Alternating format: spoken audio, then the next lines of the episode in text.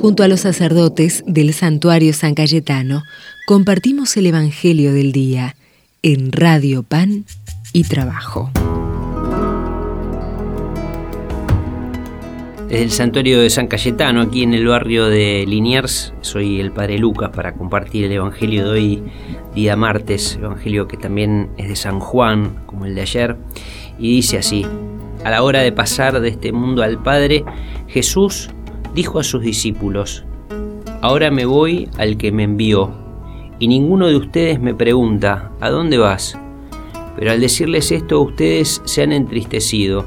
Sin embargo, les digo la verdad, les conviene que yo me vaya, porque si no me voy, el Paráclito no vendrá a ustedes, pero si me voy, se lo enviaré.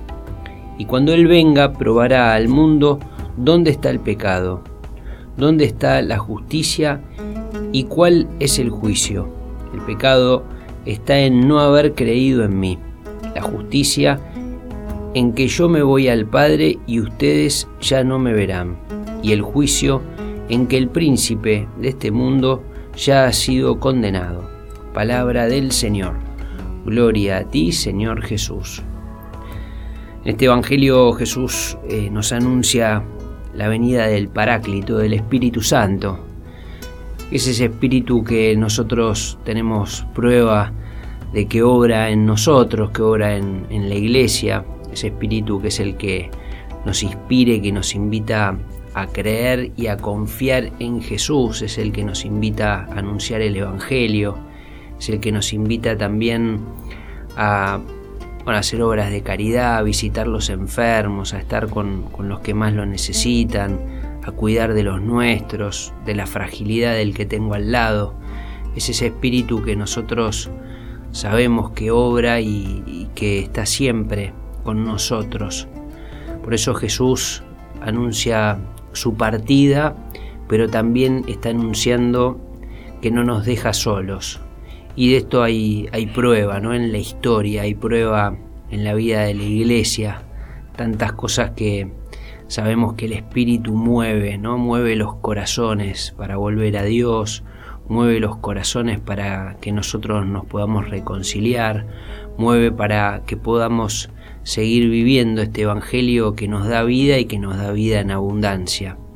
Por eso ya empezamos a pedirle a Dios que que vaya preparando nuestro corazón para estas celebraciones tan importantes, la ascensión de Jesús y la de Pentecostés, la venida del Espíritu sobre nosotros, sobre la iglesia, sobre el mundo. Queremos renovar nuestra fuerza.